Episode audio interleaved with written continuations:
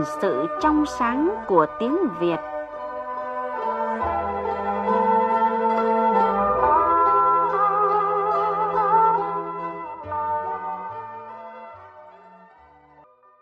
Thưa quý vị, thưa các bạn, một số từ ghép của chữ thức có ý nghĩa khá là trừu tượng mơ hồ, đôi khi gây lúng túng cho người sử dụng.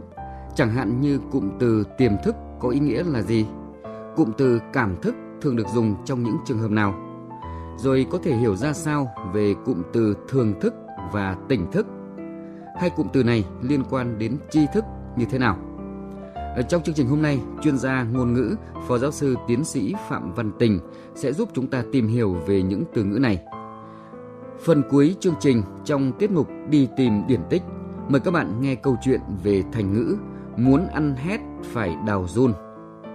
Bây giờ, xin mời biên tập viên Lê Hằng bắt đầu cuộc trò chuyện. Vâng, à, xin chào quý vị thính giả, chào Phó Giáo sư Tiến sĩ Phạm Văn Tình. À, cảm ơn ông đã nhận lời tham gia chương trình hôm nay ạ. Xin chào chị Hằng và chào tất cả các thính giả của Đài Tiếng Nói Việt Nam. Thưa Phó Giáo sư Tiến sĩ Phạm Văn Tình, à, có một từ ghép từ chữ thức được sử dụng nhiều. À, tuy nhiên là cũng có nhiều người cho rằng ý nghĩa của cụm từ này là không được rõ ràng. Thính giả Nguyễn Linh Phương ở Hà Nội cũng có câu hỏi như thế này ạ. Tôi thấy cái cụm từ tiềm thức được mọi người sử dụng rất là nhiều. Nghĩa của nó có vẻ rất là trừu tượng và không được rõ ràng lắm. Vâng, à, Phó giáo sư có thể giúp giải thích về ý nghĩa cũng như là cách sử dụng của cụm từ tiềm thức ạ? Tiềm thức là một từ Hán Việt có hai thành tố. Tiềm là chìm xuống, ẩn giấu. Thức là biết. Ví dụ ta hay nói là tiềm ẩn như thế đấy. Thì có nghĩa là ẩn, giấu kín ở bên trong. Thức có nghĩa là biết. Nghĩa chung của tiềm thức là ý thức chưa rõ rệt mới phảng phất ở trong đầu óc của ai đó không thể hiện rõ. Nó là một cái hoạt động tâm lý của con người mà bản thân người ấy không ý thức được. Tiềm thức đồng nghĩa với tâm thức và nó khác với ý thức. Ờ, ý thức chúng ta biết là cái mà người ta chủ động cảm nhận, phản ánh hiện thực khách quan tương đối là rõ ràng và cố định. Thí dụ như là tư tưởng ấy đã ăn sâu vào tiềm thức, tức là rất khó thay đổi. Có thể nói là tiềm thức là một quá trình. Nó diễn ra trong tâm lý đến với một ai đó và tạo ra một phản xạ vô điều kiện. Nó là một cái khu vực lưu trữ và phân tích thông tin. Vâng cũng khá là trừu tượng đấy ạ. À, có một cụm từ khác có chứa chữ thức thì cũng đã gây thắc mắc cho thính giả Nguyễn Kim Ngân ở Hà Nội như thế này ạ. Tôi có đọc một bài báo có nhan đề là cảm thức đời người. Đầu tiên là tôi nghĩ là người ta viết sai cơ nhưng mà sau đấy thì tôi mới vỡ lẽ là có từ cảm thức thật. Vì tôi thấy nó cũng xuất hiện ở một vài chỗ khác. Từ cảm và thức có phải là thức là thức tỉnh còn cảm là cảm xúc hay không? À, vậy cụm từ cảm thức thì có thể được hiểu như thế nào ạ? Cảm thức cũng là một từ hán việt hai thành tố. Cảm là chạm phải nhiễm phải xúc động. Thức là biết. Cảm thức là điều nhận thức hiện thực bằng một cái cảm quan nào đó. Tức là uh, một cái nhận thức bằng giác quan. Đó là một sự nhận thức thông qua cảm giác. Ví dụ ờ, cảm thức về thời gian của trẻ em rất lạ. Hay đấy chỉ là một sự nhận định xuất phát từ cảm thức cho nên chưa có cơ sở chắc chắn. Vậy ờ, cảm thức ừ, hoàn toàn dựa trên các cái nhận thức chủ quan bằng các cảm giác. Vâng à, như vậy cụm từ cảm thức chính là để nói đến một cái sự nhận thức thông qua giác quan. À, xin cảm ơn Phó Giáo sư Tiến sĩ Phạm Văn Tình. Trái đất rộng bao thứ tiếng ia, tiếng ia Việt quê ta. Chương trình giữ gìn sự trong sáng của tiếng Việt phát sóng lúc 6 giờ 30 phút và 16 giờ 5 phút chủ nhật và thứ tư hàng tuần trên sóng VOV2 Đài Tiếng Nói Việt Nam. Lắng tiếng quê hương, lắng tiếng yêu thương mỗi sớm dậy thân thiết nghe bốn bề. Người ai qua đường chung tiếng việt cùng tôi.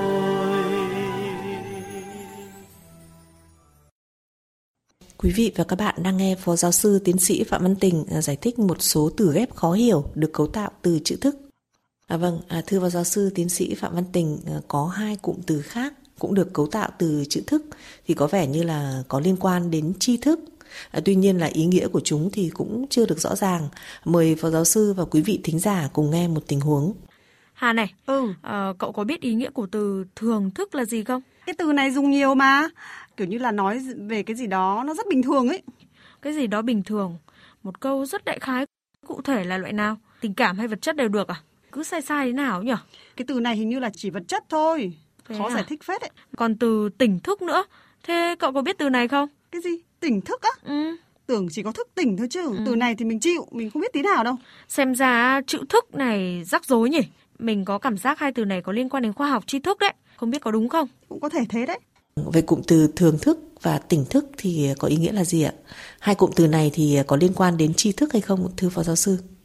Đây cũng lại là một từ Hán Việt. Thường là không lạ, xảy ra luôn. Thức là biết.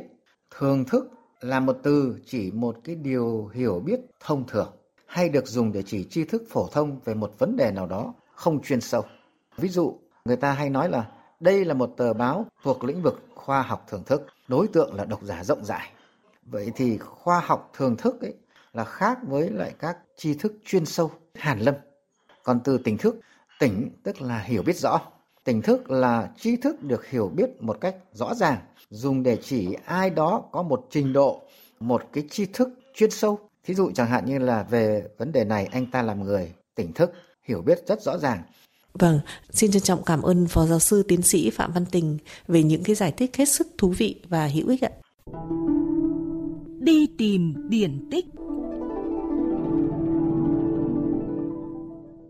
Mời quý vị và các bạn nghe câu chuyện về điển tích thành ngữ Muốn ăn hét phải đào run của tác giả Tiêu Hà Minh trong cuốn Đi tìm điển tích thành ngữ do nhà xuất bản Thông tấn phát hành năm 2010. Xưa có một người tên là Jun, làm nghề giữ lúa ngoài đồng. Một hôm cha của một người tên là Hét ăn trộm lúa bị Jun đánh chết. Hét căm giận, thề sẽ trả thù. Một buổi, Hét gặp Jun bèn đuổi đánh run cắm đầu cắm cổ chạy bán sống bán chết lên trên núi. Thấy ông Bụt đứng ở đó, run mới van xin rằng Con đang có sự nguy cấp, xin người cứu giúp. Bụt hỏi Sự nguy cấp gì? Jun nói. Trước con lỡ tay giết cha thằng Hét, bây giờ nó thù, nó đang đuổi theo đến nơi rồi. Bụt bảo, hay ta hóa kiếp cho mày thành con chim. Nghĩ một lát, Jun nói, nhưng hết nó lấy cung nó bắn thì con cũng chết. Nghe vậy Bụt liền nói, vậy ta hóa cho mày thành con cá chép vậy. Jun đắn đo. Nhưng rồi nó răng lưới, nó sẽ bắt thì làm sao mà con thoát được? Bụt suy nghĩ rồi bảo, lên trời không thoát, xuống nước không khỏi, thế thì ta cho mày trốn ở dưới đất, họa mày mới xong được. Này nhá, mày sẽ làm một con vừa bé vừa dài, không chân không tay, không cánh, lủi chui xuống lòng đất. Vốn mày tên là Jun thì ta cho gọi là con Jun nhá. Thấy vậy, Jun liền gật đầu, bụt liền hóa thân cho nó, rồi nó chui tụt xuống đất. Thằng hét đến không thấy run đâu, chỉ thấy ông bụt liền thưa rằng Thằng run xưa nó giết cha tôi, bụt chỉ nó chạy đằng nào để tôi giết nó. Bụt bảo, nó chui xuống đất rồi. Thằng hét khóc lóc kêu than với bột rằng Thù cha không báo, thật là bất hiếu, mà cái lỗi là tại ông bột cả. bột nghe thương tình, nghĩ cái lẽ oan oan tương báo, khó lòng tránh khỏi, nên mới bảo nó rằng Ừ, bây giờ ta hóa cho mày thành giống chim, cứ theo tên mày mà gọi là chim hét nhá. Mày đi đào đất mà tìm bắt run. Và cũng từ đó, chim hét đào bới đất và chỉ tìm run mà ăn cho tới ngày nay. Thưa quý vị, thưa các bạn, từ đặc điểm của chim hét thích ăn run, muốn ăn thịt chim hét người ta phải nhử bằng mồi run, nên mới có câu thành ngữ muốn ăn hét phải đào run. Có hàm ý khuyên người ta muốn đạt được thành quả thì phải bỏ công sức, trí tuệ tìm tòi. Chương trình giữ gìn sự trong sáng của tiếng Việt xin được dừng tại đây. Thân ái chào tạm biệt.